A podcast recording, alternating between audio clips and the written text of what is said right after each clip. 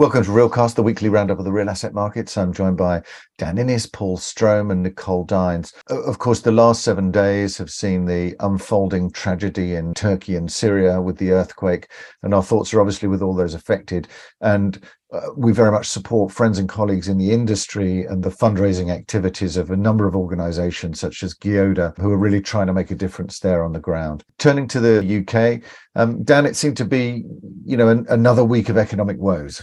Uh, well, Richard, um, although it's Valentine's Day tomorrow, um, there's not so much love in the air in the economy here in the UK. Although we, news came out on Friday that at least we've managed to avoid a recession. The ONS reported that the UK has so far avoided a technical recession as GDP was flat in Q4, although it did, however, fall by half a percent in December. But that follows a 0.3% contraction recorded in the third quarter of last year. But um, the UK, sadly, still the worst performing G9 country since pre pandemic. I went to an urban ovation session with Thought Leadership Group, headed by Bill Kistler, formerly of the ICSC in Europe. He held a session on customer experience entitled The Future of Retail, Place and Community. And that was with retail futurologist Ken Hughes. And you can find that on LinkedIn. Elsewhere, according to an article in Retail Gazette, um, Mike Ashley's Fraser Group uh, is lining up 100 million pounds of, of war chest to bid on a series of UK shopping centres in the hope that that sort of landslide in sector values is beginning to stabilise.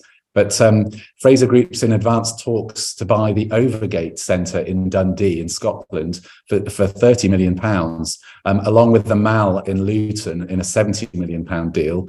And that was also reported in the Times. But Fraser's is said to, they're said to be timing its acquisitions to coincide with the hollowing out of valuations and an expected upturn. Since June 2018, almost 8 billion pounds has been wiped off the value of UK shopping centres, and that's a drop um, of 67% according to MSCI Real Assets.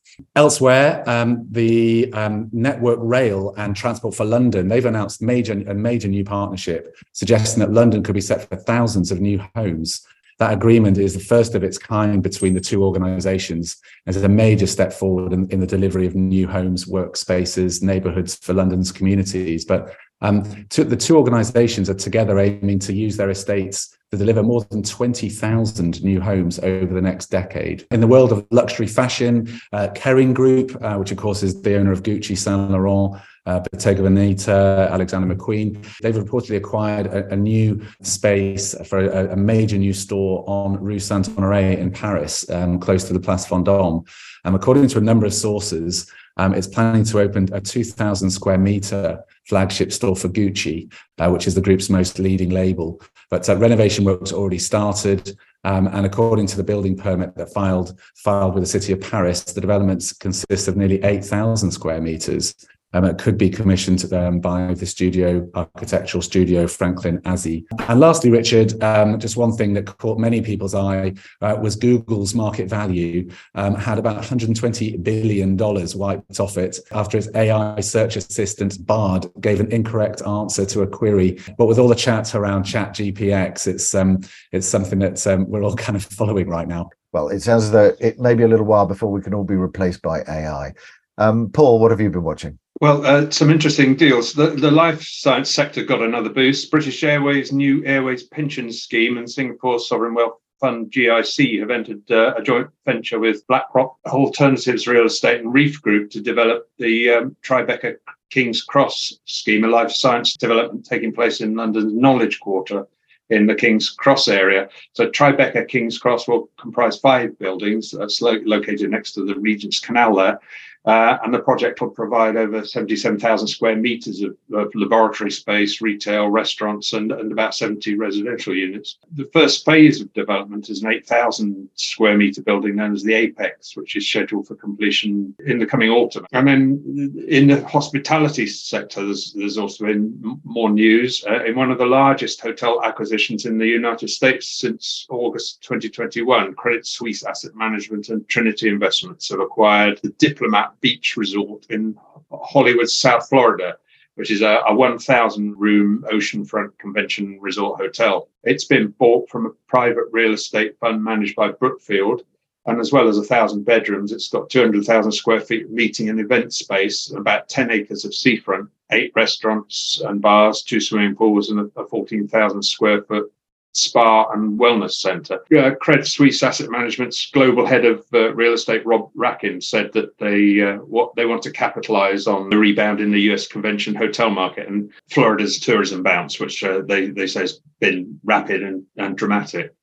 Uh, and in another hotel uh, deal, Alternative Asset Management Group Tikehau Capital has acquired a 172 key four star hotel in the 8th arrondissement of uh, Paris as part of its plan to uh, rehabilitate and reposition underutilized assets.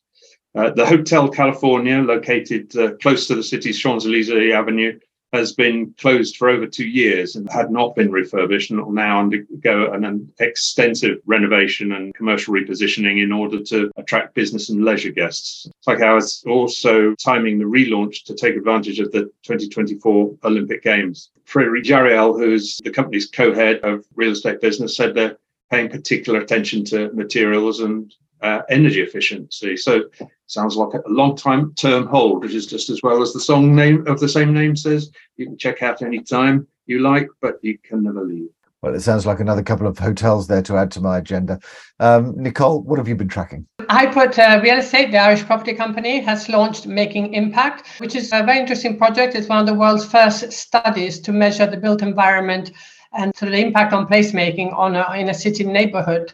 Uh, it's also one of the largest because it will monitor things, uh, you know, how things go over a five-year period in this Wilton Park development in Dublin 2, which IPUT are developing, which is going to be finished by the end of the year. It's sort of mixed use, you know, lots of resi offices, uh, F&B, and a big park. So there's a big environmental angle. And uh, there's lots of anecdotal evidence so far that placemaking, sort of the value of curating an urban setting actually, uh, you know, delivers.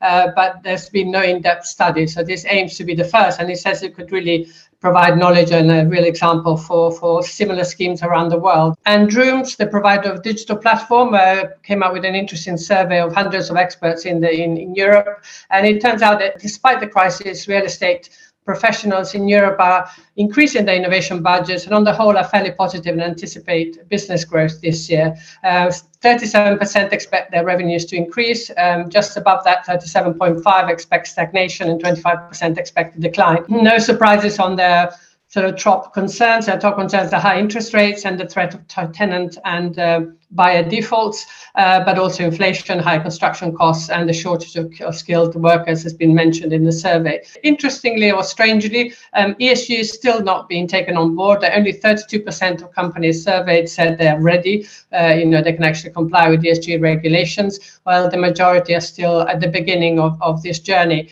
Uh, and Drooms said that it, they found that particularly surprising in the survey because ESG, they say, there's no doubt it would be one of the biggest topics of 2023. And on a more positive note, uh, there's an interesting story from California. A Californian startup, which has been using rock to soak up carbon dioxide, has now teamed up with a Canadian company to what they say is mineralizing CO2 in concrete. So they've done some very positive tests. It seems that you can soak up CO2 from the air and so trap it in concrete where it will stay for centuries, they say. The technology is called DAC, direct air capture. It's seen as a sort of model for fighting uh, global change on a global scale because concrete apparently acts like a sponge and can really soak up CO2 from the air. Limestone has a natural ability to do this, to pull, literally pull carbon out of the air. Um, then, and uh, the new technology is just speeding up this natural process, you know, hugely speeding it up. The problem, obviously, is uh, cost. Uh, but they are very optimistic that you know they will keep investing in this new technology.